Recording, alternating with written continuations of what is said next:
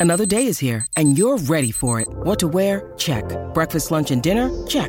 Planning for what's next and how to save for it? That's where Bank of America can help.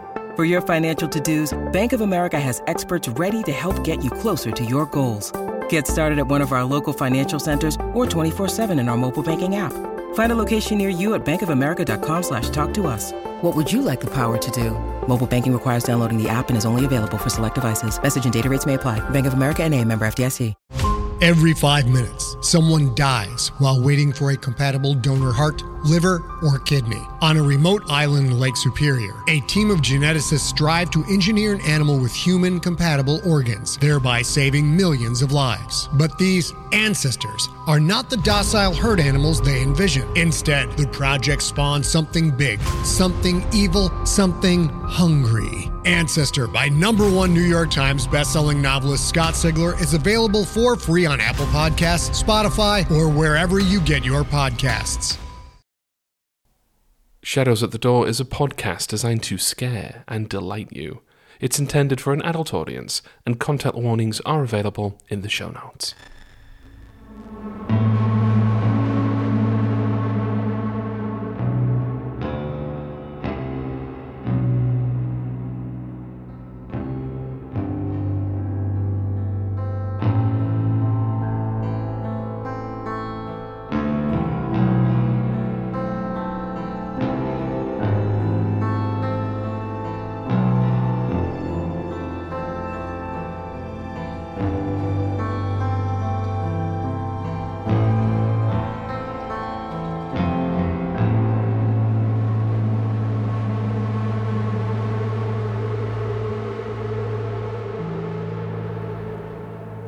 Found yourself looking back, wondering what could have been if only a different path had been taken? Lindsey May's thought a lot about that lately, and tonight, she'll face reality.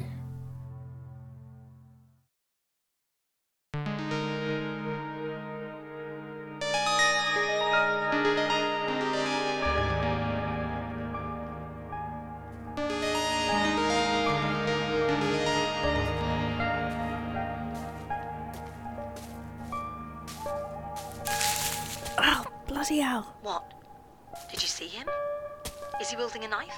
Covered in blood? No, just the bloody forest trying to fuck me over. So much for making a good impression. All that time on my hair, and now it looks like a bird's It's a nest. sign. You should get the hell out of there before you get murdered and end up splashed across the front page of the Daily Mail. No, it's a sign I should be paying attention and get off the damn phone. And there's no way I'd make front page. Footnote on page 18, tops. Don't you dare hang up. The only reason I agreed to any of this was if you stayed on with me. If you hang up, I'm calling the police. So tell me about this weirdo you're risking your life for. He's hot, right? Yeah, pretty hot. Back then, anyway. Hmm. Aged poorly, did he? No idea. I haven't seen him in almost 20 years. I always meant to come back, even after Dad moved away. Never did. Right. You haven't seen him in person, maybe, but what does the all knowing internet say? Or does he only post old snaps? That's a bad sign, you know. He doesn't post any at all. His profile is just that blank avatar thing. And even that's recent. His account was only created a few days ago. Oh, shh. You know, if I had the use of my phone's torch. No photos at all. How the hell do you know it's really him? This is a setup, has to be. Get out of there, now. It's him. Well, now I gotta know.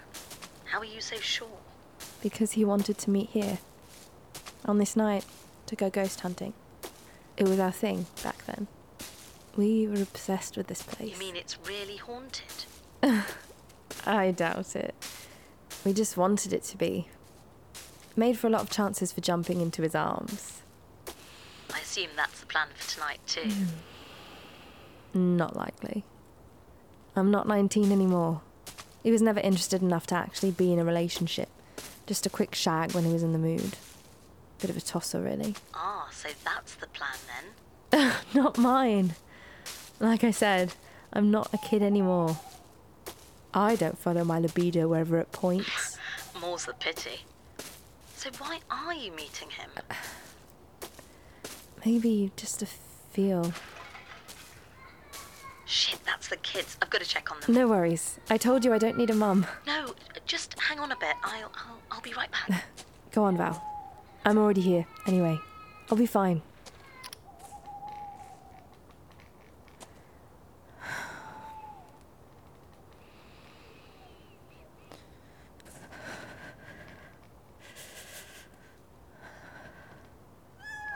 Shit. What the hell was that?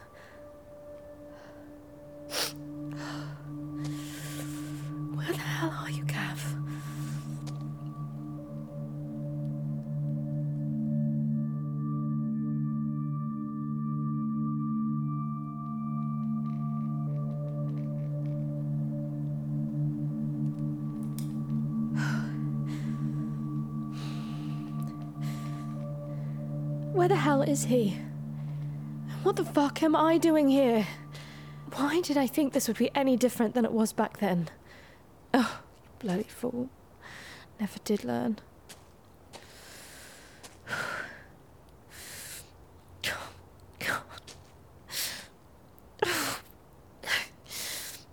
Oh, what's the matter, Lindsey?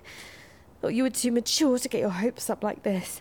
Thought you were too old to act like a lovesick teenager. Just go home already, you idiot. He's had his fun. Proved you're just as easy to work over as you ever were. Come on. You're not really doing this to me again, are you?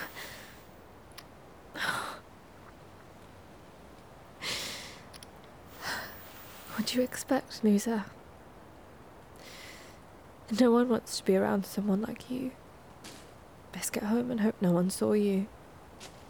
Make up something good for Val, though.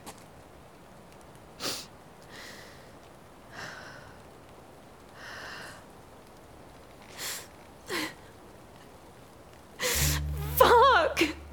Lindsey? Is that you?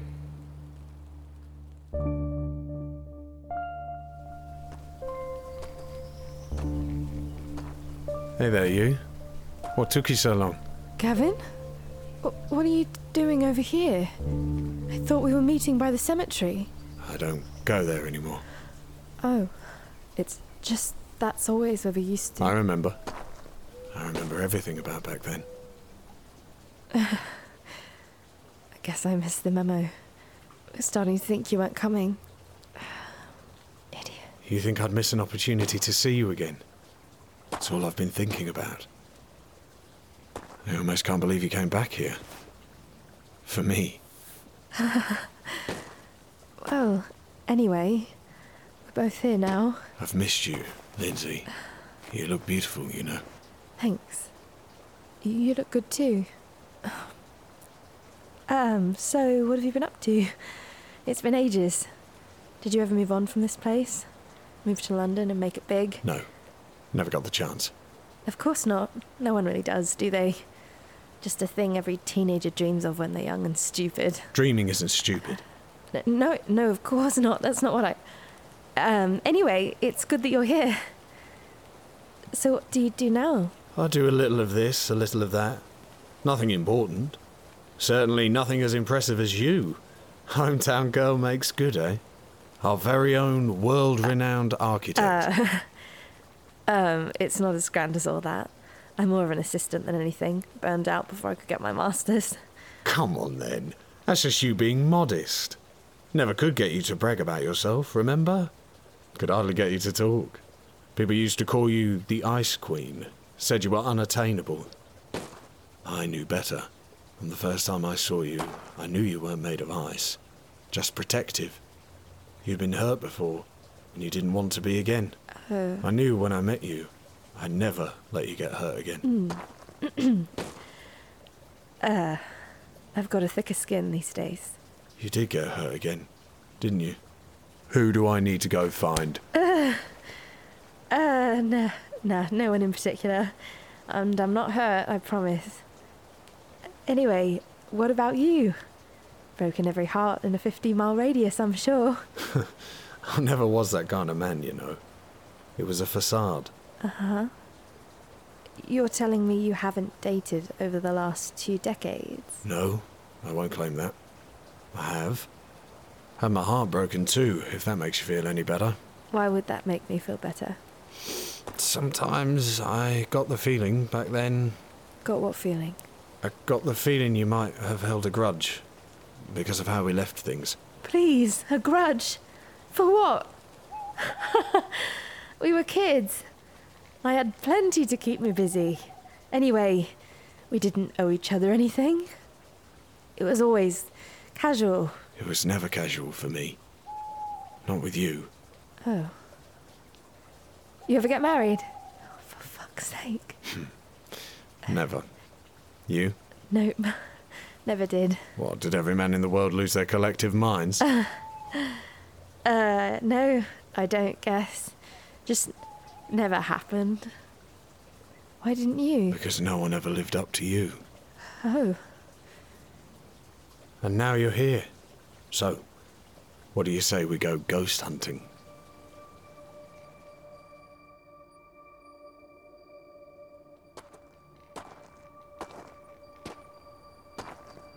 should we be walking on the tracks like this? What if a train comes? What if it does? Wouldn't be the first time, would it? Remember being out here in the summer? All that overgrowth. It's like we were alone, no one else in the world. It blotted out the stars sometimes, and we'd lie there and fantasize we were on our own planet. No angry parents, no disappointed teachers, no confusion like in the times between. When we were here, it, it was always the right place, and we were always right. No matter what anyone else said once we got back to the real world. Angry parents. Your mum didn't like you coming here. She didn't like much I did. Neither did your dad, did he? Thought I was trouble. You're telling me you weren't trouble? I was always the good kind of trouble, wasn't I? Remember the bridge? The one on Upperways? How we used to go lay in the middle, dare each other to stay as long as we could. I'd almost forgotten that. You scared the hell out of me more than once. Come on then. We never got hurt, did we? I guess not. I don't run as fast as I used to, though. Fuck's sake, Lindsey. Me neither. But if it makes you feel any better, these tracks aren't used anymore. Oh, no, really? Does that mean everything's fallen to ruin? A lot of it, yeah. Come on. Not much comes out here. With no one to see it, no point in keeping it up. What about the honeysuckle grove? The one where. I remember. Last time I was here, I couldn't even find it. That make you sad? A little. I suppose it makes sense. Trains rarely ran on it back then either. Some places. You think they'll always be there. Just as they were.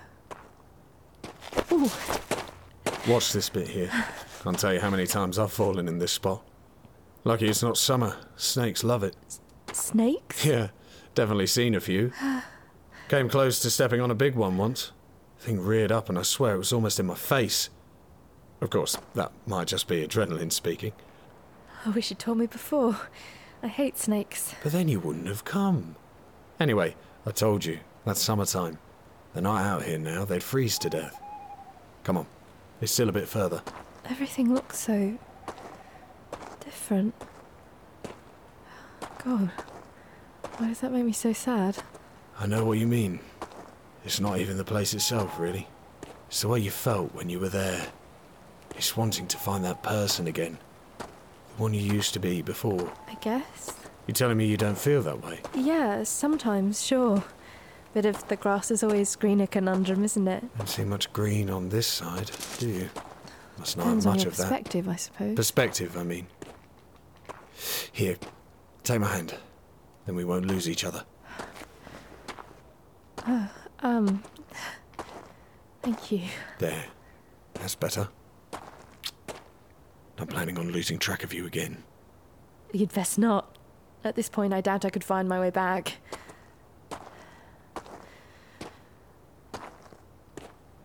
So, have you been back here since? Ghost hunting? Yes, loads of times. Why was that? I was looking for something. Effective first date spot, eh? Quiet. What is it? Don't move.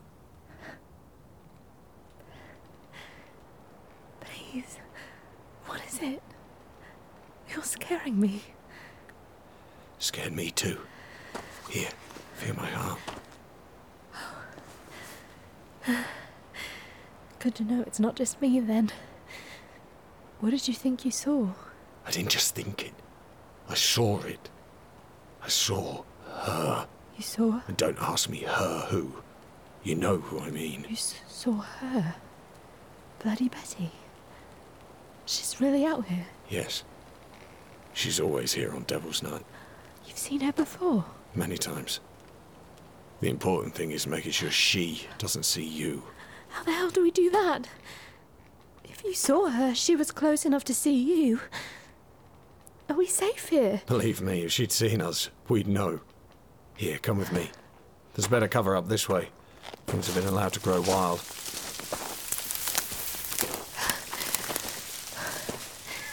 How will we find our way back? I can't see a thing. Don't worry. I know this place too well to get lost. We'll be back on the main track soon. Uh, I don't think she's following us. Sure as hell hope not. I don't remember that part of the legend. The bit about her seeing you. What happens if she does? Legends leave a lot of truth out for the sake of a story. And for those that learn the truth, it always came too late. If Betty sees you, she'll be the last one that does. Not making it off these tracks.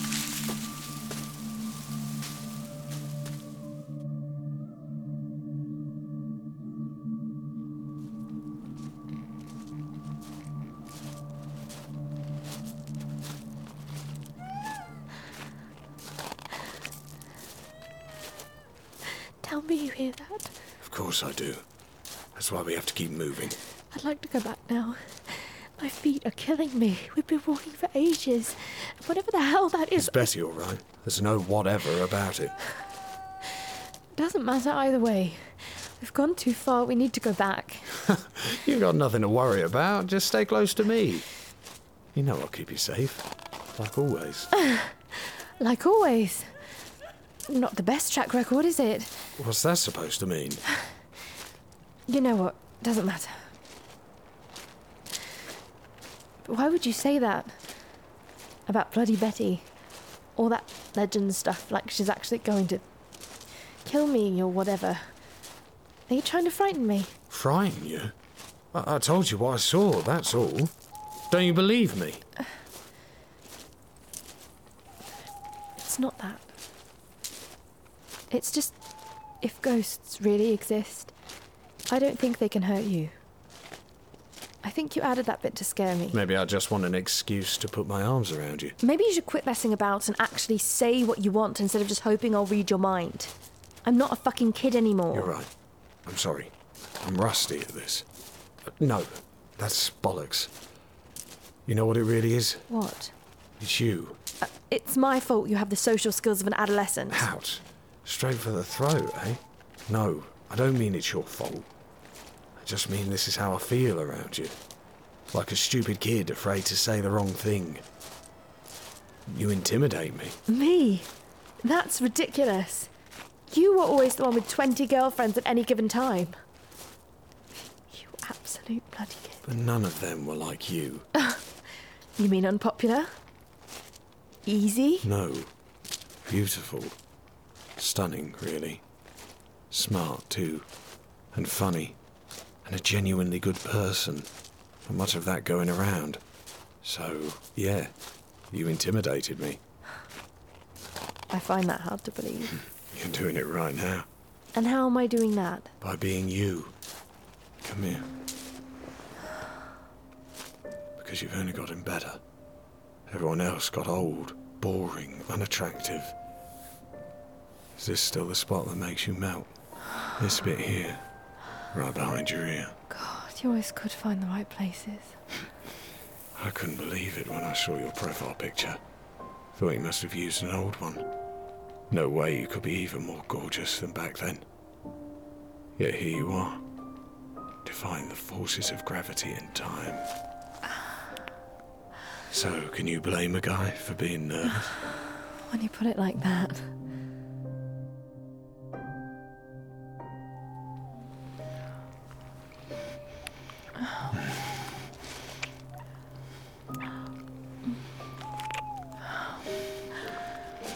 We'd better stop. Why? Like you said, You're not a kid anymore. You won't get into trouble with your dad. I'm not a kid anymore either. No, but that doesn't mean we can't get done for public indecency. Did you see any police out here? We're completely alone. Come on, lie down with me. Lie down where? You've got a mattress in your back pocket. We never used to need a bed, remember? Nature was our mattress. What a line. It's not a line. It's true. Remember? There were nights we lie on the riverbank, smelling the honeysuckle, listening to the water and watching the stars. Nights we made a bed in the woods out of pine needles. I don't see pine needles or a riverbank. And the honeysuckle is gone, isn't it? We've got everything we need right here. The tracks? You expect me to fuck on train tracks? Don't call it that, Lindsey. It's not just a fuck. It was never just a fuck. Not with you. Fine. Call it what you want. I'm not getting splinters in my ass. Here, come down with me and just feel. Uh, no thanks. I've felt plenty of those in my time. Not me, the tracks. I'm not asking you to strip. Just put your hand here on the tracks. Feel what I feel. it's cold. What am I supposed to be feeling? Don't you feel that thrum? That lifeblood down the rail? It's pure magic.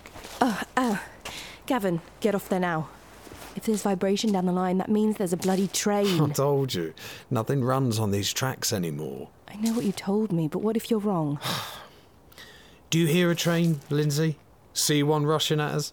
No, but that just makes it scarier. We can feel it, but not see or hear it. So, what are the chances we get flattened without enough warning to move? It's just a dumb idea. There. Happy? Well, at least I don't have to worry about you becoming a bloody pancake. It's not how it happens, you know. Not how what happens. Death on the tracks. Bodies don't just get flattened like some cartoon. I know that. I just. They fly mean. apart. 100,000 kilograms of screaming locomotive running at almost 100 miles an hour. The human body can't withstand that kind of impact. Limbs go flying. Heads bounce down the line. You're lucky to find most of the pieces. That's awful. Have you seen it happen? Not exactly. My back was turned. But I heard it. I was so close, sometimes I even think I could feel it. God, Gavin, I had no idea. I'm so sorry. Was it someone you knew well? Not as well as I'd have liked. Shh! What the hell is that? It's her. It's Bloody Betty.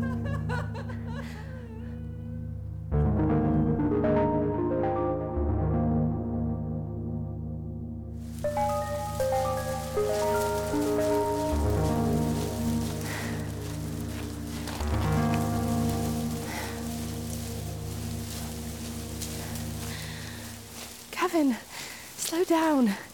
I can't keep up like this. I can't see anything. We'll slow down when it's safe. Come on, keep moving. Why are we going this way? The car park's back there, isn't it? So she. I don't understand how you know that. I haven't seen her at all. Maybe she's up ahead. Either way, I want to get back to civilization, not further away. Not enough that I saw her. That's not what I meant. I just. Can't you understand how creepy this is for me? Out in the woods with a strange bloke running from spectres I can't see? Strange bloke. We've known each other for decades. No, we knew each other decades ago. It's not the same thing. That's not how I see it. I know you, Lindsey. Maybe even better than you know yourself. I really hate it when people say that shit. It's a good indicator they're about to hit you with what they want while claiming it's for your own good. I can tell you haven't had the best relationship experiences. or maybe I really do know myself better than you. Fine. Maybe you do. But I still know you better than anyone else. Right. Look, I'm going back now. You can keep going if you like, but I've had enough. Lindsey, please don't go. It's not safe. It's not safe here either. I'll take my chances with Betty. Lindsey, no. Hey, what are you doing? Let go of my arm, Gavin. Fine. It's not just Betty I'm concerned about, Lindsey. Same here. I don't mean me. They never do. It's you. So now you're telling me I'm the threat? Fine with me. I'll piss off back home and keep us both out of danger. That's what I'm worried about. I don't think you're a danger to me, but I know you're a danger to yourself. What the hell is that supposed to mean? You know what it means. I'm afraid if you go back, not just home, but back to that life, I'm afraid you'll succeed this time. There won't be any more chances. Fuck.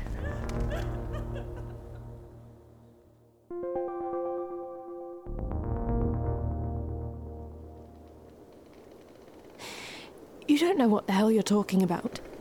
But I do, Lindsey. I understand more than anyone else can. You don't think I've lost hope before?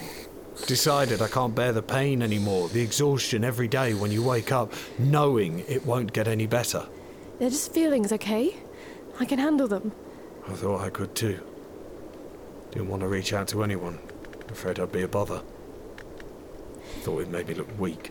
It doesn't make you weak to need help. Sure, that's what you say. It's not what you did. You don't know me, Gavin. I know you enough. I know where your scars are. I know how close you came, how much it scared you when you almost made it. You're right. It did scare me. Enough that I'd never try anything like it again. I don't want to die. Maybe not. But you don't want to live either, you? How the hell do you know this stuff anyway? No one knows about that. I know. You didn't even tell Val. That's not the choice of someone who really wants to live. How do you know her name? How do you know any of this? Have you been stalking me? Absolutely not. But I've read between the lines. You're talking about social media. Yes. But y- you don't. I mean, you're not online, are you? I never found you. Makes me happy you looked. I, I wasn't. I. I didn't. It wasn't like that. Doesn't matter what it was like. Nothing matters beyond the fact that you're not okay, and I can't sit by and watch you do something you won't come back from. It's not a big deal. What happened back then? I wasn't thinking straight. And it was so stupid anyway. That's why I never told anyone. C- can you imagine? With all the real troubles in the world, some spoiled wanker topping herself because of a dog. She was your dog. You loved her and she loved you. That was real. Maybe more real than what most of us have with other people. And what you experienced was real pain. It doesn't matter why, Lindsey. No point comparing splinters. Doesn't make it hurt any less. So this is why you reached out after all this time. A pity shag. You bloody well know better. Because I care about you. I always have. And I didn't want you to be alone. I know what it means to be alone.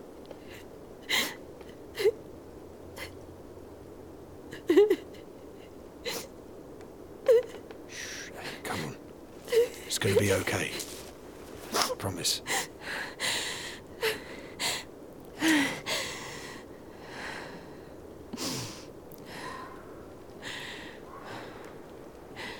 You said.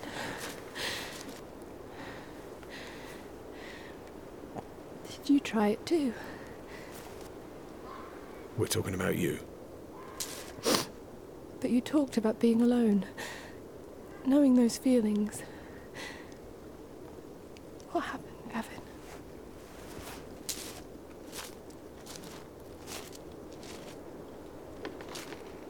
Did you know that's what happened to Bloody Betty? Uh, She died on the tracks, didn't she? Yes, she did. But you're saying she did it herself, on purpose. I never heard that. Well, you wouldn't, would you? Even after the worst has happened, even once someone's proved without doubt they were in trouble, people still don't want to talk about it. They want to sweep it under the rug and pretend it can't happen to them or anyone they love. Because it's a choice, right? We all have a choice, which conveniently means we're always to blame for anything that happens to us. So how did you find out? About Betty, I mean. I told you, I've been out here a long time. Seen her more than once. I became a bit of an expert. But then, If that's what happened, why did you say she's dangerous? I always thought she'd been murdered by her husband. That's why she wanders, seeking revenge. But if that's not true, what happens if she sees you? Then you go the same way. She's close. Come on, we don't have much time. Move.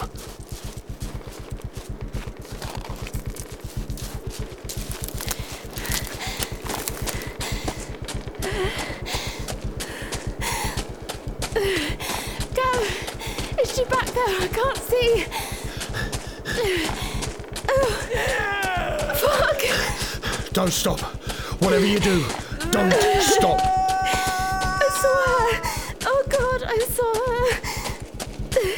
Keep going. We'll be safe soon. Nearly there.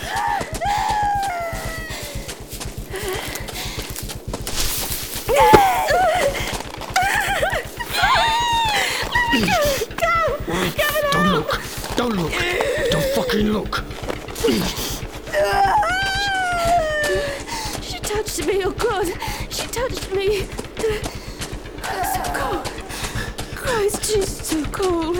Just have to make it to the bridge, Linz. Hurry.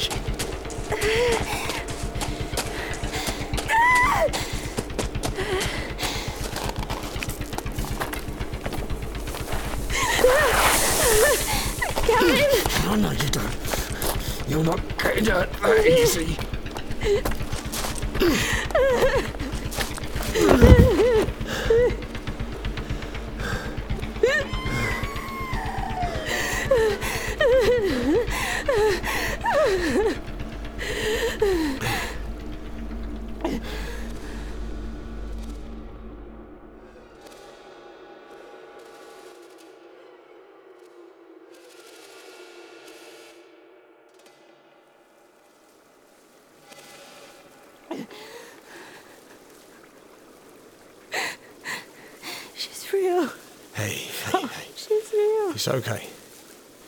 You're safe now. But she touched me.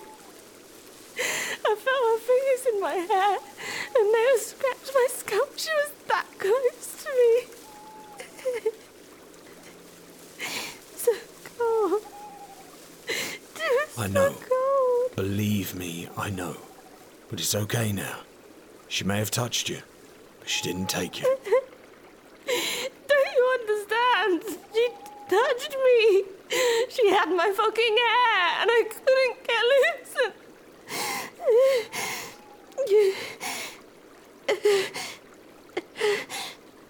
If she was close enough to grab my hair, then she saw me. She had to have. And you said if she sees you, then it's you. I your. know, I know what I said. But I told you, we're safe. She can't get us here. Okay? Why not? Why can't she? See that down there? The embankment. You're telling me she can fucking fly but not climb that? We did. Not that. Look lower, much lower. All the way down. What, the river? No thanks, I'm not getting any closer. You don't have to look. It's okay. And that's right. Running water. She can't cross. So long as we stay here on this bridge, she can't touch you. G- ghosts. Ghosts can't cross running water. I thought that was just the headless horseman. well, he's a ghost, isn't he? I suppose so. So none of them can. Some can get closer than others, but in general, no, they can't. Something to do with the type of energy they're made of, I think. oh. You really did become an expert, didn't you? Didn't have much of a choice. Anyway, it's a bloody good thing I did, isn't it? I promised I wouldn't let anything happen to you. Nothing you don't want, anyway. Back to the nature is our mattress thing again, eh? No. Oh, Jesus. She sounds so close. Oh, she is. She scented her quarry. Not likely to give you up without a fight. But she can't have you. I won't let her. Gavin. What happens when we have to leave the bridge? We don't. We can't. You heard that scream. She's still out there. I don't understand. We can't stay here forever. Setting aside anything else, I'm fucking freezing. How late is it anyway? I'll keep you warm. That's nice, but not feasible. I can't stay here on this bloody bridge forever. Forever. I hope not. That'd be uncomfortable at the very least. We just need to wait till morning. Once the sun comes up, she loses her place on this plane. You'll be safe after that. Oh. That does make a bit more sense, I suppose. And that's only. Oh shit. Phone won't turn on. I can't tell what time it is. Oh, come on. What the hell? The battery was fine. Ah, sorry about that. This place isn't easy on technology. Is it cracked? No, nothing like that. It's like it's dead or something. Bricked. Gav, can you check yours, please? I'd like to know how long we'll be out here. Don't keep one. what? I prefer being off the grid. You don't have a bloody phone? Does wonders for your mental health. You ought to try it. Off the grid? But you found me on social media. How does that qualify as off the grid? You know why I did that. For you. To find you, bring you back here, where you belong. I'd never been on before that. I don't need constant feedback from strangers to feel good about myself. Don't tell me you didn't check out my profile. I won't believe you. You said before you'd looked for me, didn't you? Fine, of course I did. You looked up mine after all. Then you know what I'm saying is true. I only created an account when I realised it was the only way to get in touch with you. Otherwise, I'm a ghost. By modern standards, anyway. Okay. How about a watch? Wear one of those? Uh, no. Nope, not that either. I don't care for constraints and limitations. well, fuck. It could be ours. Let's see. Just in for cloud cover, I'd say we've only got another hour. Two at most. Better make the most of it, hey? I don't understand how you can be so calm about all of this. Most people. Most people wouldn't believe you if you told them what just happened. Is that what you prefer? Spending time with most people so you don't have to think too much? No, but this is crazy. Isn't it? Come on, rest your legs. You've got to be tired by now after all that running. I am, as a matter of fact. Still not comfortable sitting in the middle of a railway track. After running from a ghost, you're still hung up about the tracks.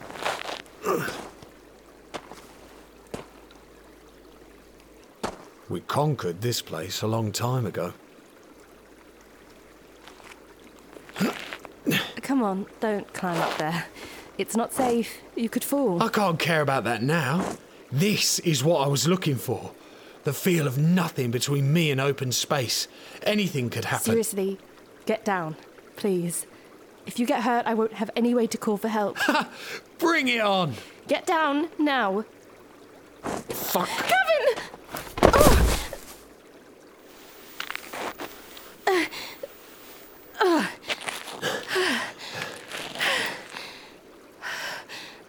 Get off me, you!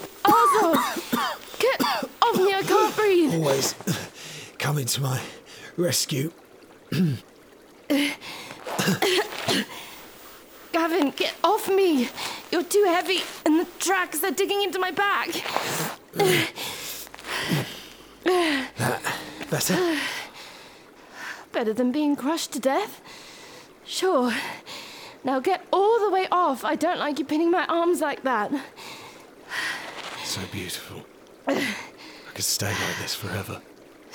Couldn't you? Forever is a hell of a long time. Don't I know it?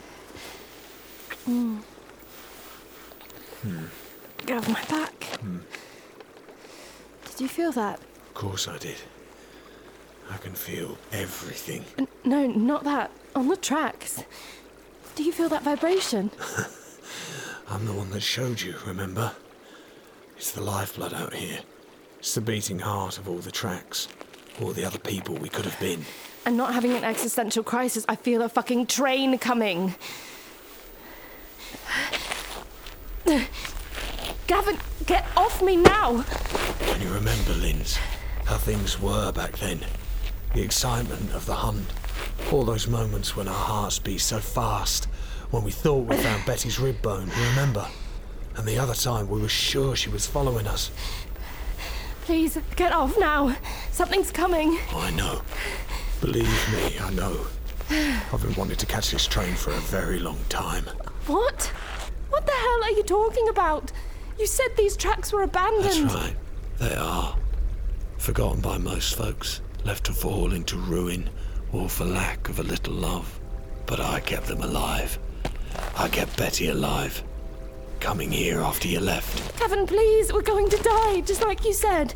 People fly apart, right? Do you want that to happen? I've Been flying apart for years, ever since you left. Since I left? Are you fucking kidding me? Ugh, you fucking ghosted me! You. Ugh, I waited for two fucking hours and you never showed. Do you know how much of an asshole I felt like? I know. I know, and I'm sorry. I've never regretted anything more in my life than leaving you there. I was scared. Can you understand that? Yes, I bloody well can. I'm fucking terrified right now, so get off! I was afraid of losing myself. Afraid if we took the next step, I'd be giving up my life. There were no half measures with you. There couldn't be. I regretted it as soon as it was done, but it was too late. I'd taken the wrong path. I think you know something about that, don't you, Lindsey? Please, please, just move, please. We can talk about this. We can figure it out, but not if we're fucking dead. There's nothing to talk about. Isn't that beautiful? It's just making a choice, taking the path I should have back then. I'll become who I could have been all along. You can too. Do you understand? Do you know how rarely anyone gets a chance to do that? To go back and choose again. Get off, get off, get off, you asshole! I don't want to go back. I don't want to be someone else or go back to that time. Do you understand that? No one can go back. It doesn't work that way. The only way forward is through. I know you better than you know yourself, remember? You're not happy, Lindsey. You almost died because of a fucking dog, because you have no one else. And Betty or not, you weren't going to make it much longer on your own. You know I'm right. So now you don't have to be on your own. We can be together like we were meant to Fuck! be. That's not what I bloody well want. Then what do you want, ah. Lindsey May? Oh, I want to fucking Well,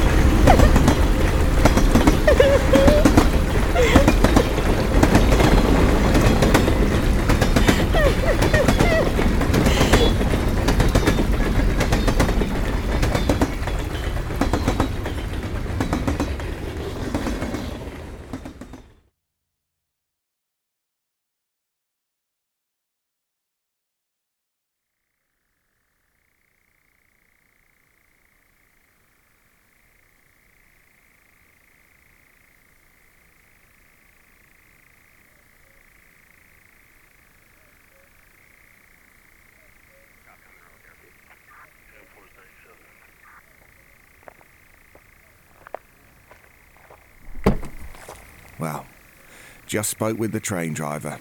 You gave him quite the fright, but he was relieved to know you're okay. Did you find him? Gavin? Not yet, Miss May. I, d- I don't understand. He was right there on the track. He should have been. There should be. Maybe he rolled off in time. Then where the hell is he? Maybe he felt like a twat and ran off so he didn't have to face you. Bloody awful what he did. I'd run too if I were him. You don't understand. He was right there. He didn't have time to move. And even if he did, the bridge, there was nowhere to go. There should be pieces, at least. Right? Yeah, yeah, there will be pieces, love. They might not be right there, though, and our people are walking the line, okay? Right. They fly apart. What was that, love?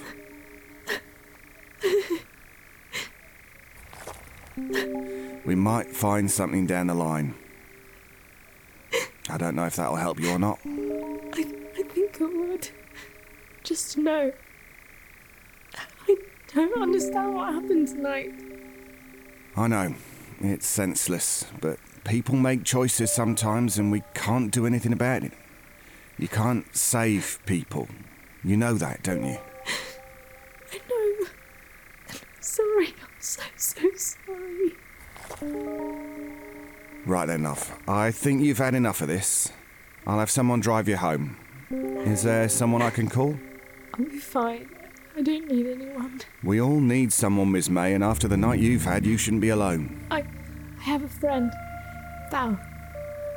Her number's in my phone if anyone can get it to work. She'll answer. She always does. Right. Val, no problem. We'll give her a call for you. Don't let this take up residence in your head, okay? I mean it. You can go round and round on things like this, questioning what you could have done different, but it's not healthy. Take my advice. I've walked these tracks more times than I care to count. Poor Betty was just the first. Betty. That's right. She wasn't always just a legend. Started out flesh and blood like you and me. Ah, the details, the who and what of a person, they fade. And all you've got left is a ghost of who they used to be. That's all legends are, really. People who've been forgotten till all that's known about them is the last thing they did in a moment of pain. Yes. I suppose that's true. You mark my words, best thing to do is look ahead, not behind. The only way out is through. That's right. You need to remember that. I'll remember. I'll always remember. Promise.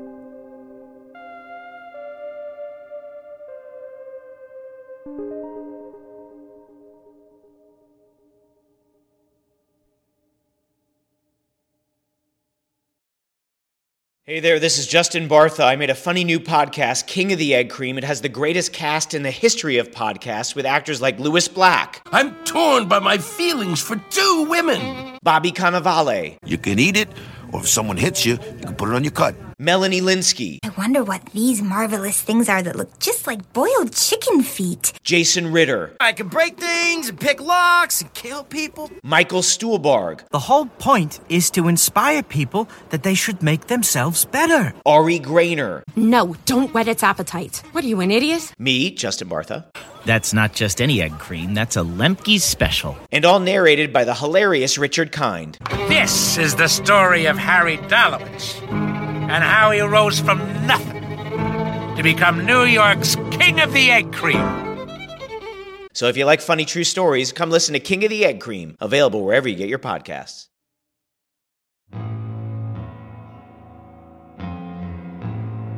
I love the fact that when you say Kentucky, the, obviously the immediate thought is Don't say it. No, go for it. uh, the Kentucky Derby.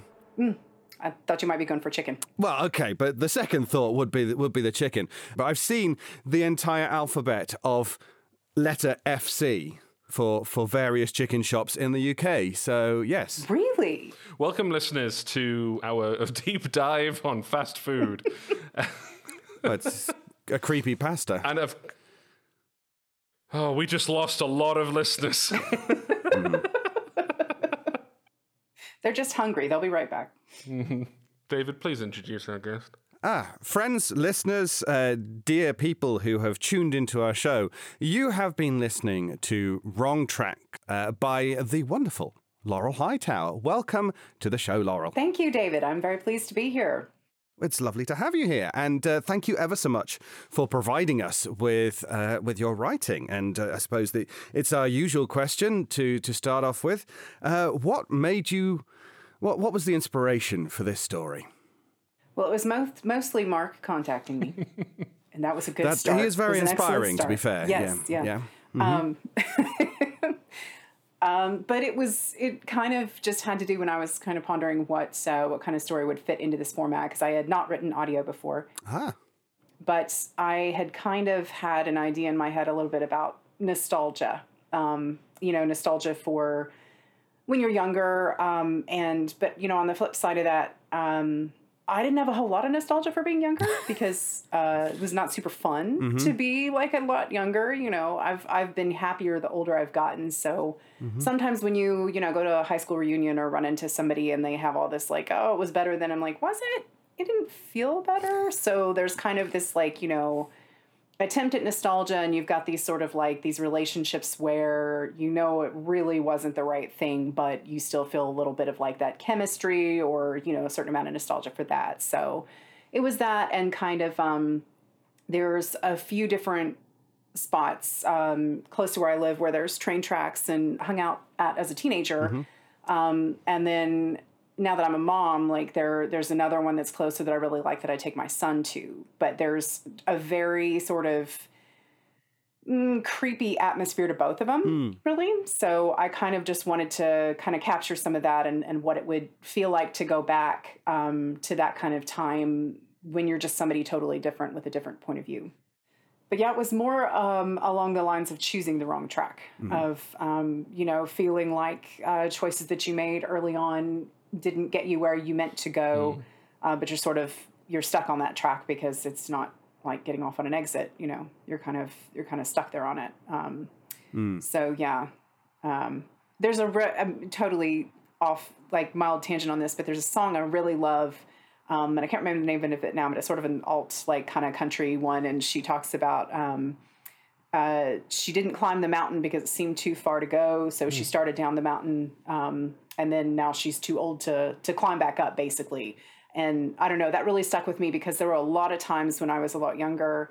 Um, I put myself through school. I had to work the whole time, you know, all this kind of stuff. And so I didn't maybe go as far as I would have otherwise. Um, and so there were times that I thought, well, that sounds, you know, that was very much me. I'm like, yeah, I got to get my degree, but I don't want to get like a hard one because I'm already kind of tired, you know, sort of thing. So it was a, you know, along those things. It's like, oh, well, why don't I just start down the mountain? That seems, you know, that seems a lot easier now. So it's, it speaks to me without, honestly, without a whole lot of regret either, though. Mm. Um, because again, at the, you know, at the age of 41, I'm looking at it and I'm like, I don't know though. At, at, at some point, I probably would have just broken trying to go to law school or something like that. And I don't know. There's, it's a wrong track sort of thing as as far too as perspective. Um, when you're in kind of maybe a, a bad mental place, like our main character is, um, it can seem a lot more dire. It can seem like the choices that you made were a lot more dire uh, and ended up in a way that you know that you're not happy with, as opposed to when you've got a little more clarity of thought. Yeah, absolutely. Uh, The, the ability to take a step back and kind of see things in context and, and not romanticizing the what could have been. Yeah, yeah.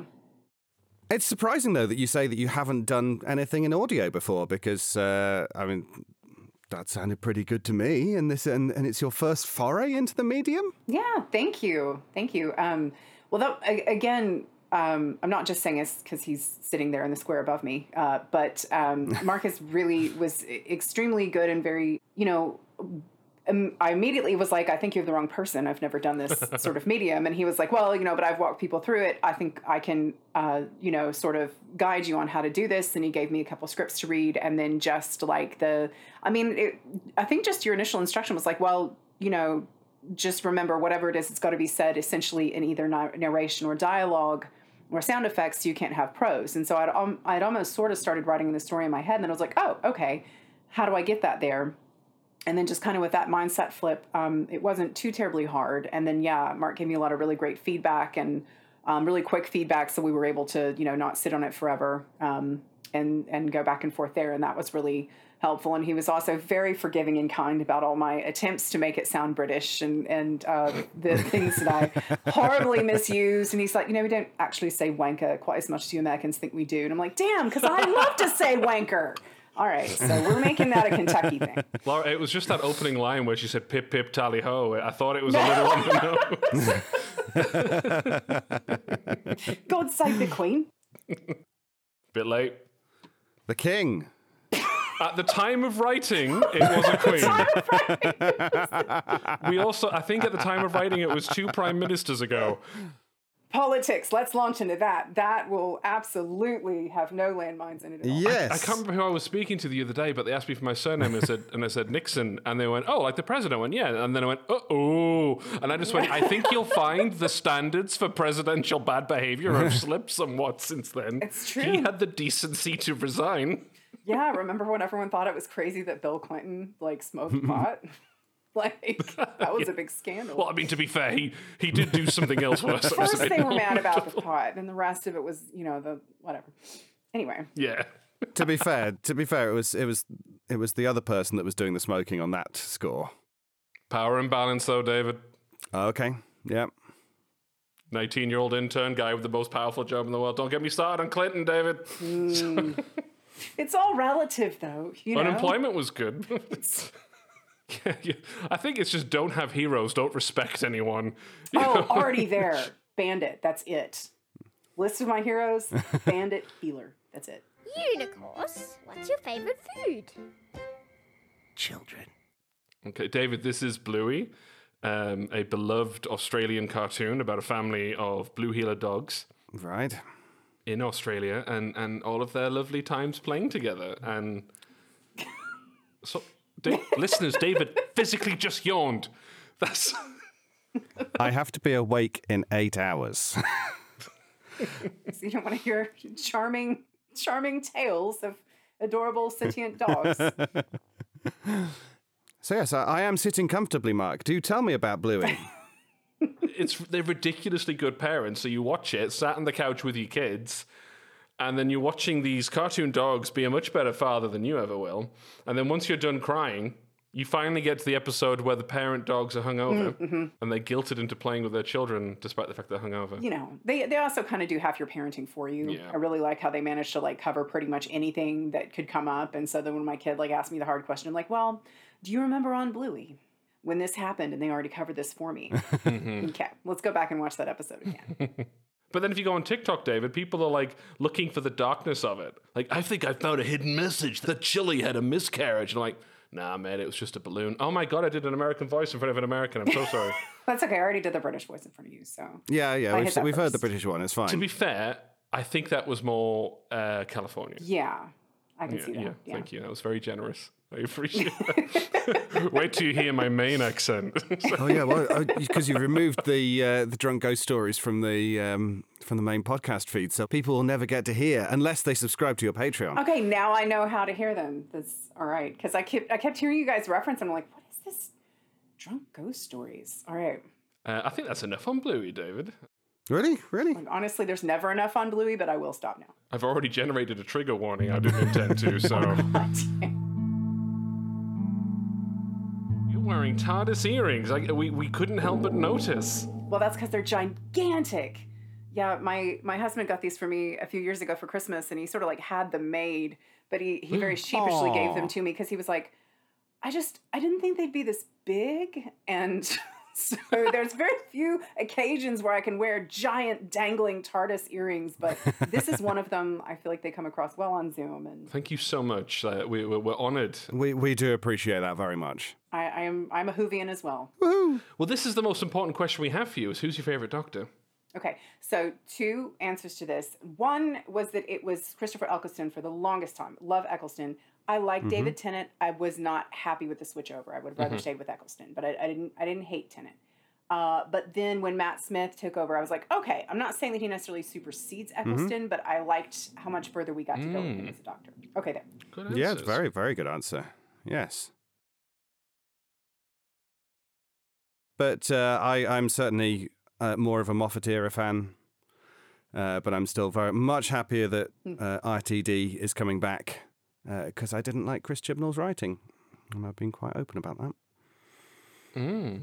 It's a it's a hot take, David. I know. It's, uh, Yeah. you're very brave. Yeah, yeah, fine. You're about to get canceled right after this. Right after this hits. But you know, just speaking of horrible people, I uh, oh my god, this is I, I was about, I was being interviewed by someone who I won't name now because I feel like I've just made a massive accusation to him. Uh, it was a lovely Twitch stream I was on, but they. Yes, um, but they were lovely and, and, and perfectly nice people. Um, but they were asking me why, like they were like, "Oh, interesting! You're going to adapt a H.P. Lovecraft story because he, he was very horrible." And, and I went, "Yes, he was," and and I agreed with all of their points. And the point is, is, is to adapt his stories in a way that will piss him off. But um, I said, you know, I think we're hypocritical in you know in in the literary uh, world, uh, or even just as people who enjoy reading, because um, we it's very fashionable for us all to hate Lovecraft now, which is great, totally fine. But we don't hate Poe, and Poe married his child. Like he married uh, his twelve year old cousin, I believe. Mm-hmm. Gross, Poe. Yeah, he was asking her to give love letters to a woman who he loved, and when she said no, she came back and he, and he just looked her up and down and went, "Hmm, yeah." So like, we don't give Poe shit. We don't give M.R. James shit for uh, protesting women joining Cambridge. So we should give everyone shit. We should give Roald Dahl shit. Everyone except Laurel Hightower, and and any writer who appears in Shadows of the Door who has not done anything horrible. have any done anything horrible? I don't know. I should check. So. Um, oh God, yes, I have, but you don't know about it yet, so that's fine. Later, when everyone finds out and you're connected with me via this, you will also your career will go down in flames. So I am sorry about that. But Okay, I'm just going to record a bit that I will edit out. We dissociate ourselves from Laurel Hightower. Um, we can't believe she did what she did. I, I'm sure the rumors are. I, I would like to say that I think the rumors are false. I do I do wonder though with respect to that as far as like um, you know because of course we have all this uh, sort of rewriting literary stuff now with the estates and they're you know changing stuff in Roald Dahls and, and everything like that. Um, so I mean quite a quite a lot of our literary heroes were dickbags. I do wonder with Lovecraft how much of it has to do with the fact that so much of it made its way into the literature. Mm. You know, because if you have, you mean you have Poe being gross, um, but I don't, and, and I, I'm not a Poe expert, so I don't know if he specifically ever wrote about 12 year olds, um, etc. Uh, but you have Lovecraft uh, weaving that in quite a bit. It's very, very present in there. So I don't know if that's Mm. part of why. And I'm not saying right or wrong. I, I'm not a personal fan of Lovecraft because I just, Mm. I think at some point you have to name it. Uh, that you know it just gets a little bit tiresome. But I also know that's maybe generational, sort of a thing. Although Mark, you're quite a bit younger, so and you're you're a Lovecraft fan, right? You're more of an M.R. James, but Not really. Um, I actually have a, a nice edition of Lovecraft, and I was reading it a while ago. I was like, wow, he's actually a bit shit at times, isn't he? Um, I would I would say there are a, a couple of Lovecraft stories I enjoy. There are some I cannot read because they are either shit. Yeah, said it, listeners, um, or um, and or racist, either barely beneath the surface, or as you say, more overtly. So yeah, you know what, Touche. You raise a good point. It's more present in his work than than Poe. I think the classism and sexism is, is clear in, in James's. Um, but uh, I would actually like to come back to um, talking about uh, writers and and how we came to know them. Uh, you were telling me earlier about how you got to know Laurel Hightower and uh, fell in love with her work. Mm, yeah. So I was writing a story, and as I was I was coming up with a story that was going to be very complex, and this story, David, will be our season finale. Ah. And as I was planning this story, Laurel released a book called Below, and I thought I better read this just to make sure that I'm not doing the same fucking thing. And of course I'm not, because Laurel's a genius, and uh, there's no no one can can come close. So I read Below, and I was like, shit, that was that was that was great. And then I read Crossroads. Actually, no, I listened to Crossroads. I got the audiobook of Crossroads. oh, Linda's amazing, isn't she? Yeah, all the credit goes to Linda, doesn't it? Nothing that you did. So Absolutely. I am behind that 100%. So I was driving in my car listening to Crossroads, uh, and I was like, like, "Oh Jesus Christ, what is she doing?" Not she, not you, the protagonist. I was like, "Oh my god!" um, so, and then I, I'd read these two. I was like, "Shit, this is a good writer." And I thought, "Wait a minute, I have a show, and I have the audacity. I have the audacity of a cis white male man, um, and this whole season has been the sheer like audacity of doing something." So I just, you know, and I kind of like had like a passing acquaintance with Laurel because of um, of a, a social media service that was fairly good and had less Nazis than it does now. For the record, listeners, any amount of Nazis is the wrong amount of Nazis. But uh, it, you know, despite that, it was a good social media service, and I, I am pretty sure it was uh, the main. Like, it, the show would not have existed without it. So it's a shame it is. Anyway, um, enough of that. Mark, Mark, zero is a number. It is not just uh, an idea, it is a number. So if you say any number is, is wrong, surely zero Nazis is better. How about minus 100 Nazis? If we're going to go there, David.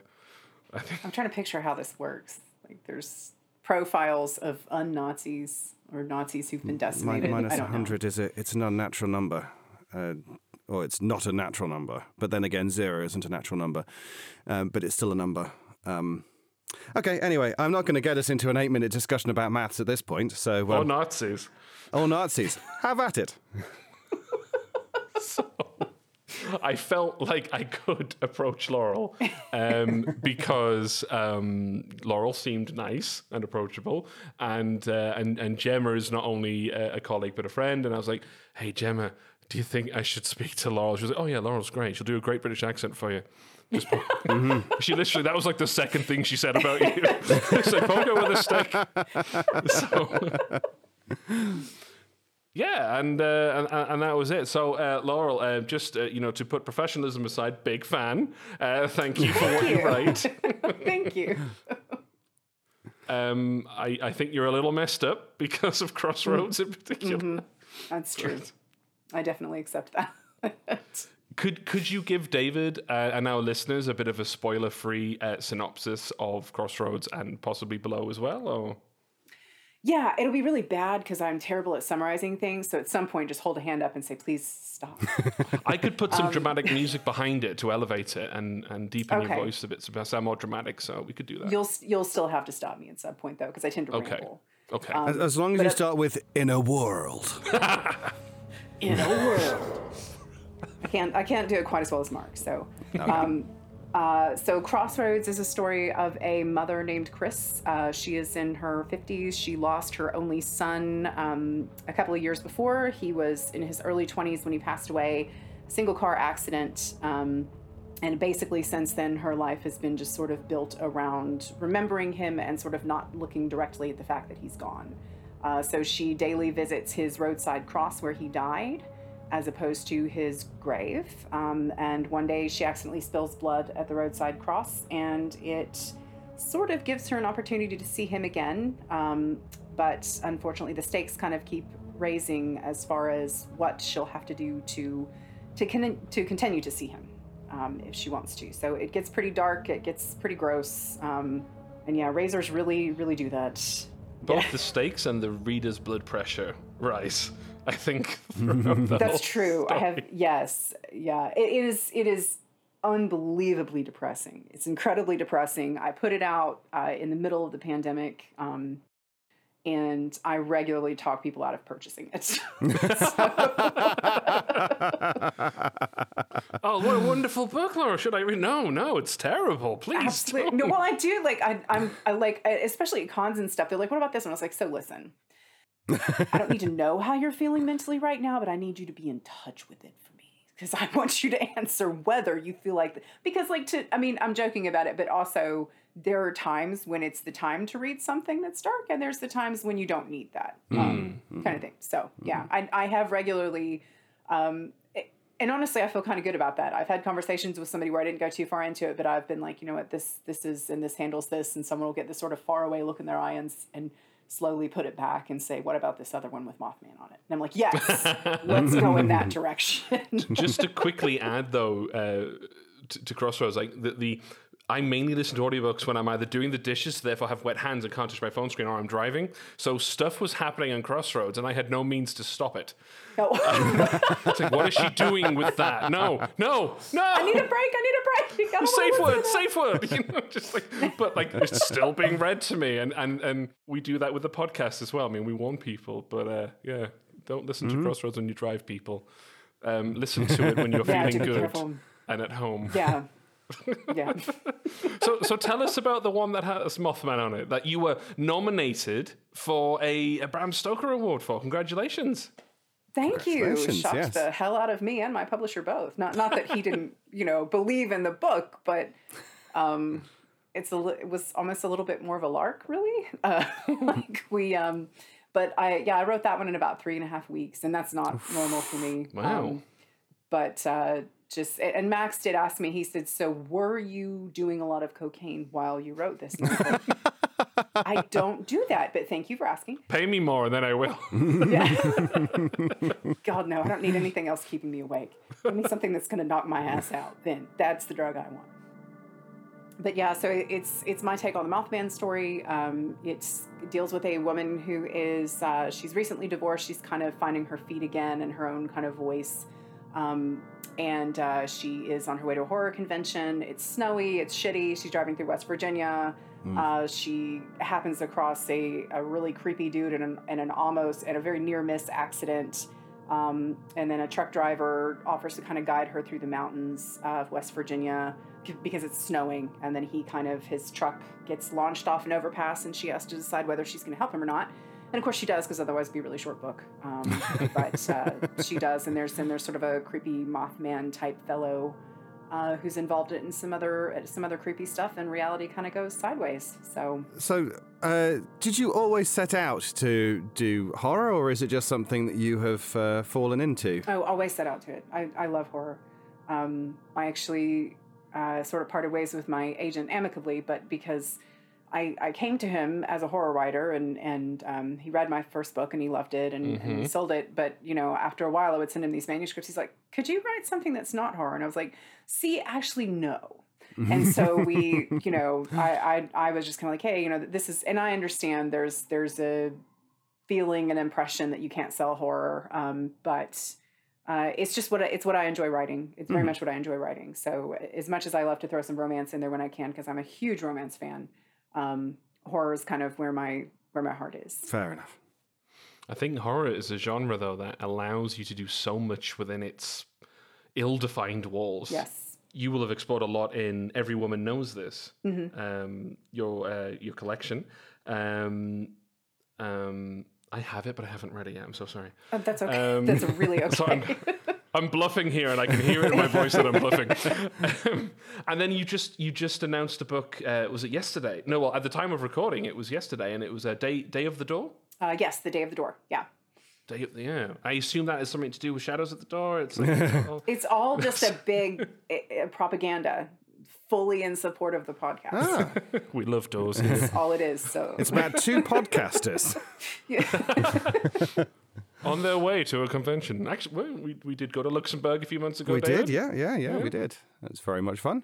just yeah the the day of the door the pre-orders up for that that's through ghoulish books um, the cover frankly scares the hell out of me and now i have imposter syndrome as to whether or not the story will be as scary as trevor's drawing um, but otherwise yeah that'll be hopefully that'll be fun And Trevor did the cover for Below as well. he did yes yeah i got to meet him at ghoulish this past year he came all the way from canada to go to the ghoulish book fair, fair and he is just the nicest guy just Mhm. completely nice and he is just because this was a really fun and weird aside, but he so he designed uh, Siren Head, Siren Head, Yeah. um, and that's very prominent, and he doesn't always get credited for it because it sort of took on a life of its own. It sort of reminds me a little bit of uh, Slender Man, Mm. um, just as far as like the way it appears everywhere. So I was on a, I had to tweet him because I was on a, a literal hayride in Bowling Green, Kentucky, at a child's birthday party at a petting zoo farm Wow. and we are going by this big tower, one of these like phone tower things, and this five year old across from me goes, "Yo, Siren Head," and I was like, "The fuck!" I mean, what young man, you know? And uh, but I just thought that was so cool. Like at first, I, I was like, "That's got to be a one off," and he was like, "Yeah, yeah, Siren Head," and his dad was like, "Oh, we're a big Siren Head family," and I'm like, "Trevor," like. There's no reception because I'm on a hayride, but anyway. So I thought that I just thought it was really cool. It's like gotten, you know, his work has very much gotten into uh, the smallest spaces. So okay, Yeah, he he's a phenomenal artist, and and as you, you know, from my Mhm. even my few interactions with him, very lovely person as well. So yeah. cool. I think bringing it then from uh, phenomenal artists uh, and Laurel's work to phenomenal artists and Laurel's Oh, work. nicely done, Uh, I think we should probably. Very, Nice. Thank you. Yes, thank you. this is why you pay me the big bucks. Um, so uh, I think we should probably discuss uh, what's uh, the, the the performances. Uh, and there was a policeman at the end that was uh, quite scintillating. I, I thought. Sounded gorgeous too. So. Don't know about the rest of it, but uh, We're trying to put a nice bow on this story, and uh, our protagonist has been completely traumatized, and then um, This Yeah. unbelievably uh, distracting police officer just comes, yeah, it's um, very insensitive of, of you to play him so sexy, David. I I, think. I, it, it's I don't know. I feel like I gave her the distraction is right. You know, it's like so this so this happened to this one guy. Check out this other guy. Yeah. Do you need a man to fix all your problems? so I hear you're single now. So, uh, Mark, you said that there was a, a story behind uh, Jake being cast as the lead. Yeah. So initially, David, I, I, like as I was seeing it on, on the script and, and I was getting like a look at the first draft, I, I thought, and you know, I'm always looking for what role can we give to David. Um, You know, where where appropriate, and um, well, I'm not going to cast you as How, how, how can I phase him even further out of series three? You know, you you know, at the time of recording, David, I'm still getting people uh, telling me how how horny that scene was with you. yes, that one. Okay, yes. yes, yes. Uh, plus, I think you established a lot of goodwill with season one, David, and then it's uh, yeah, Mm-hmm. It's it's Anyway, leaching yeah. out, is it? Anyway, so um, I, I thought this is going to be good for you. And then as as more drafts started coming in, and this guy started getting a bit more sleazy, I thought this isn't like you have played sleazy before in in Telltale. Yes, yes, true, Um, yes. Yeah, couldn't look you in the eyes for a while after that one. My eyes are up here. what can I say, David? and um, but I don't know. I think because of um, just a few elements, I just I wasn't hearing your voice like in this character's voice, and, uh, and and and I thought it would have been a, a bad fit. And I had auditioned a few actors uh, for the other lead role, and eventually settled on on Ilana. Um, and then I and I just didn't see the two of you together because I I don't know about the listeners, but as the um, you know, as the producer, I, I can't help but see the actors um, a lot of the time. Sometimes I might put Jake in a hat or I put a scarf on David or something, but you know, it's still you. You got like paper dolls. You just redress them all the time. now kiss. I just got little dinosaurs and I put labels on them. It helps me. Do you know? I, um, earlier today, I was I was editing a scene in, in the finale that has twenty plus people in it, and they're all in seats, and I've had to write. A, dra- I've had to draw a diagram of where everyone's sitting, how far to the left and right they are, how loud they should be. So sometimes I do have to draw pictures for these things. Wow. Anyway, so uh, I just, I just wasn't hearing it in you. And unfortunately, I turned to dear Jake Benson, who can and does play scumbags quite well. and I, I, I met with Jake about a month ago and I said, I'm so sorry, Jake, you've just got that voice. As we sat having literal tea and scones in a nice little cafe. Oh. Yeah. So no. So then and then Jake, I th- I think Jake just he's phenomenal in it, and and the script, Laurel's script gives direction for him to kind of uh, to keep us on our toes by being quite nice one moment, quite smarmy the next. You know, like is it genuine? Is he playing games? I think you know the the script is there, and then Jake really helps us to keep us on our toes until we get to, um, well, you know, the big the big climax. So um, Spoilers. I still wonder if there's someone who listens to the discussion first and goes to the story. In which case, they get what they never get. know. You know. And Ilana, of course, who um, I am so sorry, Ilana, that I keep making you cry. Most scripts that I give to Ilana, she ends up crying, except Tasha Flanagan. Yeah, and then uh, you know I had a very strange role with with Bloody Betty to, to cast, and when you have a strange role, you naturally go to Erika Sanderson. I think the phrase is who you're gonna call. It's not a franchise I'm enamored with, so it's not. Uh, What? Sorry. I don't want to bust ghosts. I want to. Oh my god. Uh, I don't know. I just think we should leave ghosts alone. Damn it. But um, I mean, that's fair. It's just, yeah.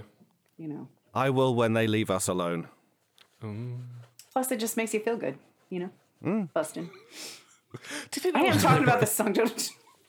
No. No, No. I ju- of course not. There definitely wasn't a scene in the first one where Dan Aykroyd gets a ghost blowjob. So I'm certain, 100% certain that that was not on purpose. Where are you taking this conversation, Marcus? I don't know, but I now need to tell you the trivia about the Ghostbusters song that I like to tell people when this comes up. Ooh, okay. Huey Lewis was originally hired to write the Ghostbusters song, and he began to write it, and then they realized it, he didn't really like the. I think he didn't like the film or something, and he quit. And he took the song with him, and he retuned it to be uh, his song. I want a new drug. Who who sung Ghostbusters? Ray Ray Parker Jr. Thank you. Ray Parker Jr. came into Ghostbusters, saw a half finished song by Huey Lewis and finished it, and then they released it. Huey Lewis sued them and, uh, and, and successfully sued them because they had very blatantly used his, his song. But the, um, a, a condition on the settlement was you can never tell anyone. And decades of Huey Lewis being told that he ripped off the Ghostbusters theme with I Want a New Drug finally snapped and said and told us all the story. And I, th- and I believe, if I'm not mistaken, he lost a lot of money at that precise moment, the moment he said something. But you know Yeah. what? If I was Huey Lewis, I'd have done it too. So Yeah. At a certain point, you're just like, all right, I can't take this shit anymore. Yeah, yeah. Um, you're welcome, listeners, for that, uh, that bit of trivia. But do listen to the Ghostbusters theme, and then I want a new drug, and they're basically the same song. I'm Um, gonna do that later. Yes, I thank am. you. but anyway, But as as we were as we were mentioning, Erika Sanderson, Um, everybody. yes, Erika Sanderson. Erika is a phenomenal actor who can do basically anything. And, Mm-hmm. and and I was like, okay, Erika, I need you to play this screaming, horrible ghost. Is there? Like, where are my lines? There are no lines, just noises. And um, and then like I was talking to Laura. I was like, Laura, how do you see? How do you uh, uh, uh, vision envision um, Bloody Betty? And you were saying, oh well, no spooky reverb, but she has no footsteps. And I was like, wow, so we're really putting the pressure on Erika to make this performance spooky with very little help from me. and she sounds horrible in the best way. Yeah. Yeah.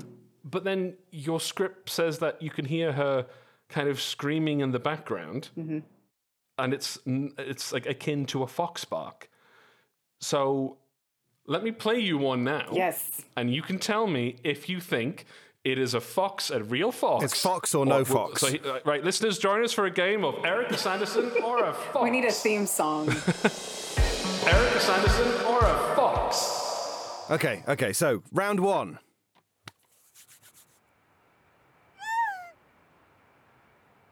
Ooh. That's very hard to say. I'm gonna I'm gonna go Uh, with I have a lot of faith in Erika. I'm gonna say that's Erika. I but that's only based on the fact that I've also heard her sing and all this other sort of thing. She, she's incredibly talented. So She is. Uh, I think. Okay, just just to be contrary, I'm going to say Fox. Our survey says Erika. Ah. thank God. Yeah. Okay. Oh well. Okay, round two. Is it Fox or Sanderson? I- I'm going with Fox again. Yeah, me too. Just because I figure just psychologically people mix it up. But You'd think so, wouldn't you? But it was Erika Sanderson again. No. this is just going to show that um, Erika is so good that she is even more natural than a natural fox. that's true. Last round. Fox or Sanderson? I, I'm going with psychological here. It's a fox. It is definitely a fox. I'm going with Sanderson. I I just none of this makes any sense anymore. I can't follow Mark's thought patterns and, and they sound exactly the same. That's an actual fox. Oh, yes! That that's surprising, but also just very yes, as you said, David, very speaking to Erika's skills. And this is the game where points don't matter, so uh, I'm afraid there are no winners.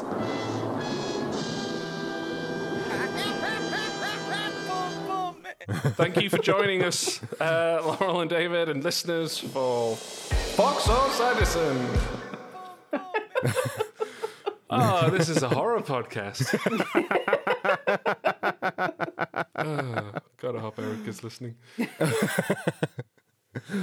But then, uh, in, t- in terms of the other artists, though, uh, we should also um, make reference to our wonderful musician, Nico. Yes. For the Yeah. music. And and what, what was the uh, inspiration behind the music, Mark? Well, I, I thought because this story features a lot of looking back and these these characters are like, uh, well, we, we kept it kind of you kept it kind of vague, didn't you, Laurel? So, but it was like um, 40s, 30s, 40s. You were saying, I think. Yeah, yeah, late 30s, early 40s. Yeah, That's a good So- age to be. Yeah, I like it. Yeah. Looking back, it made me want to go retro in 80s.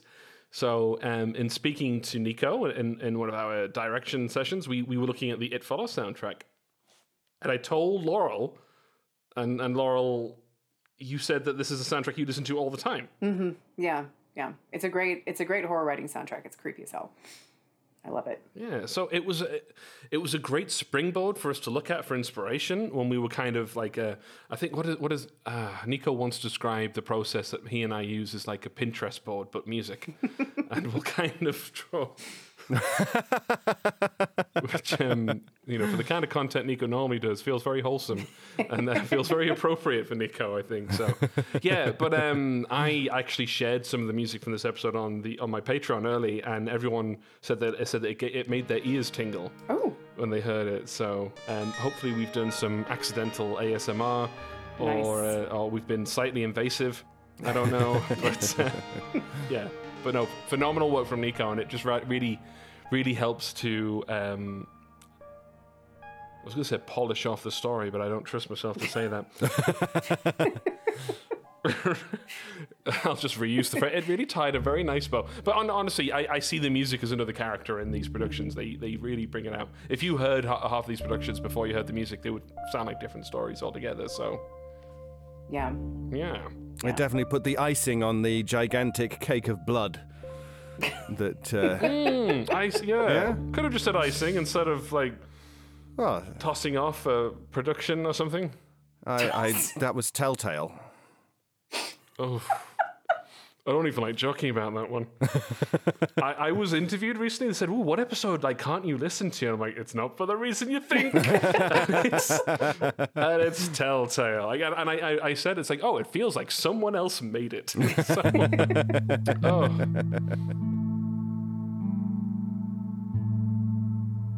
So, Laura, what's the most disturbing story you've ever written? Oh God. Crossroads, mate. or is, it, worse? is there something worse? I mean, I feel like in a lot of ways it's Crossroads because there's a lot of body horror in there that's pretty disgusting.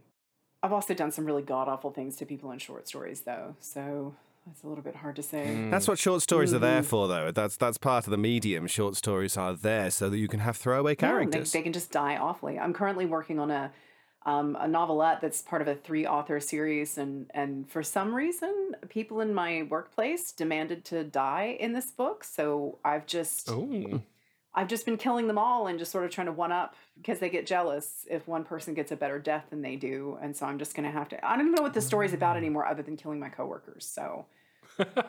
you know, there's a possibility. There's plenty of people that, that think Yeah. about it. Certainly. Laura, if we ever, if we could ever have you back, please kill David because it's a tradition for David to die, unless he's Troughton. Okay. For now. Yeah. Ooh. Well, I actually, especially now since I've been listening to it to to the episodes now, though, I didn't want to listen before I wrote my um, story because I wanted to, you know, try to get my own voice in there. But now that I've Hmm. listened to it a lot and heard heard David a lot, you know, you had mentioned you were like, yeah, we we would like to make sure we get a good role for David in here, and I failed miserably at that this time. Um, I did although you did have the linchpin at the ending. Um, but yeah, there's a there's another one that I'm kind of thinking about that I think would have a good role for you. Not not that I'm nudging to you know get back on or anything, but you know, but uh, but yeah, and Doors open as far as I'm concerned. I'll, I'll I'll kill you if that's what you would like. That's what I think. That's what Mark would like. It just feels right, David. It just feels right. But you know who who knows what the You rest see. of the, I, I there are a lot of surprises coming up in the rest of the season. So uh, interesting things will be happening to you, from you, um, yeah, At you. at you, in you. Yeah. Every preposition that you want. yes. and, and, and but you know, obviously, you know, so if you're listening to Shadows, you know that um, we have our influences very much on our on our sleeve. But what are your what who are your influences? Like what what which writers have inspired you to write? Which what writers are you excited to read stuff from now? Hmm.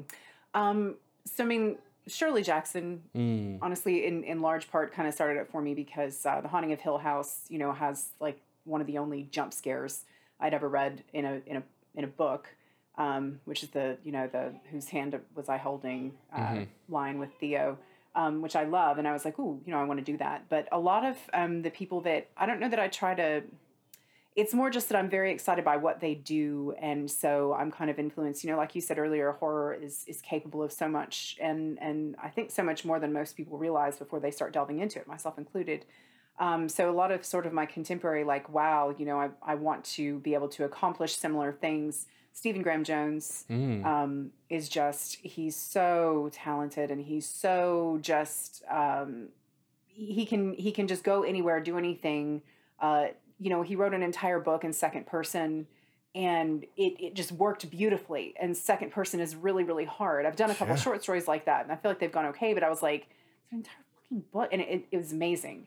Um, everything he writes is incredible. I love Stephen Graham Jones. And then Hailey Piper is Ah. um she's you know, I just I love her work. Um I love uh that I you know, her ears are burning right now because we used to joke that like every podcast I was ever on, I would ask like, "Oh, Hailey Piper." And at one point I was texting with a buddy of mine who has a podcast and he was and I was uh he was like, "Oh, I've got Hailey on right now. I'm getting ready to talk to her." I was like, "Oh my god, yes, I love her stuff." And later she was like, "So you were like sneaking into my podcast, not even there?" And I was like, "Yes, it's what I do."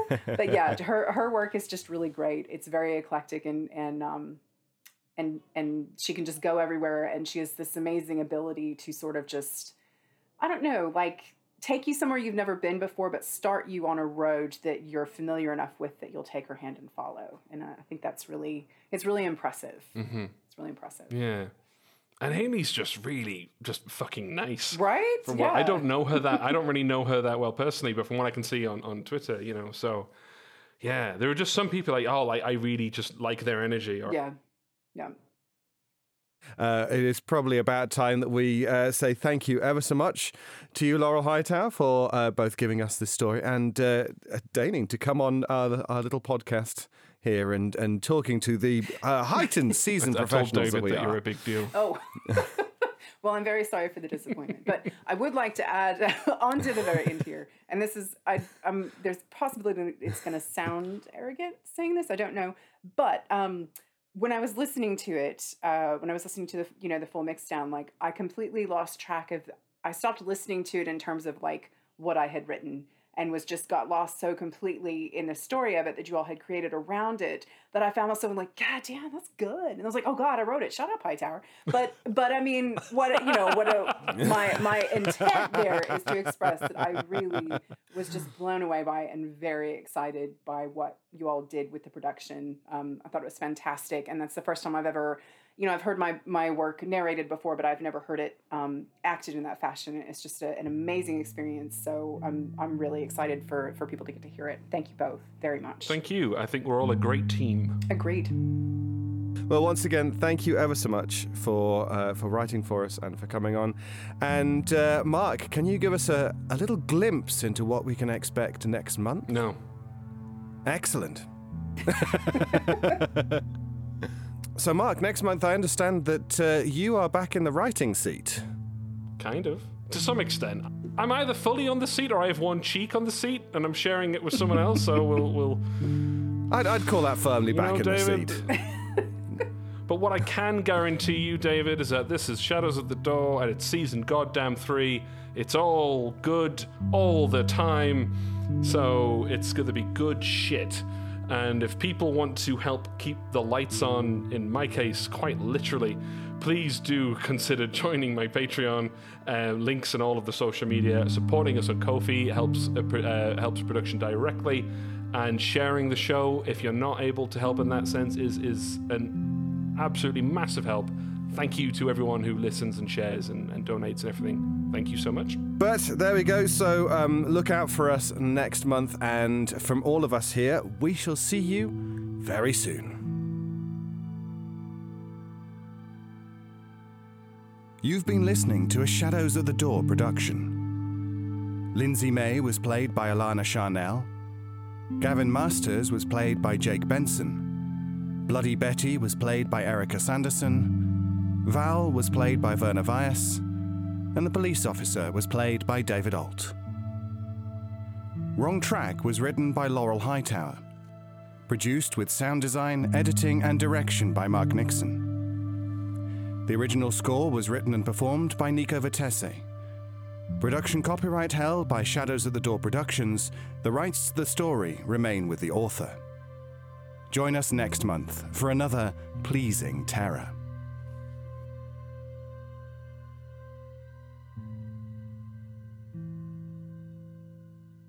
It's wrong. It is. Ooh, was that your southern accent? No. No. I just Okay. It sounded a little Scarlett O'Hara. Sorry, you're trying to tie up. David has been yawning. He's he has to get up early, and we're just going off on this tangent. I'm really sorry. so what accents can we all do? Well, I'm not. I, I do declare. where will I go? What will I do?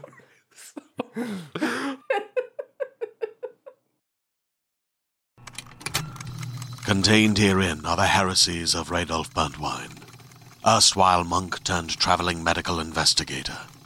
Join me as I uncover the blasphemous truth of a plague ridden world that ours is not a loving God, and we are not its favored children.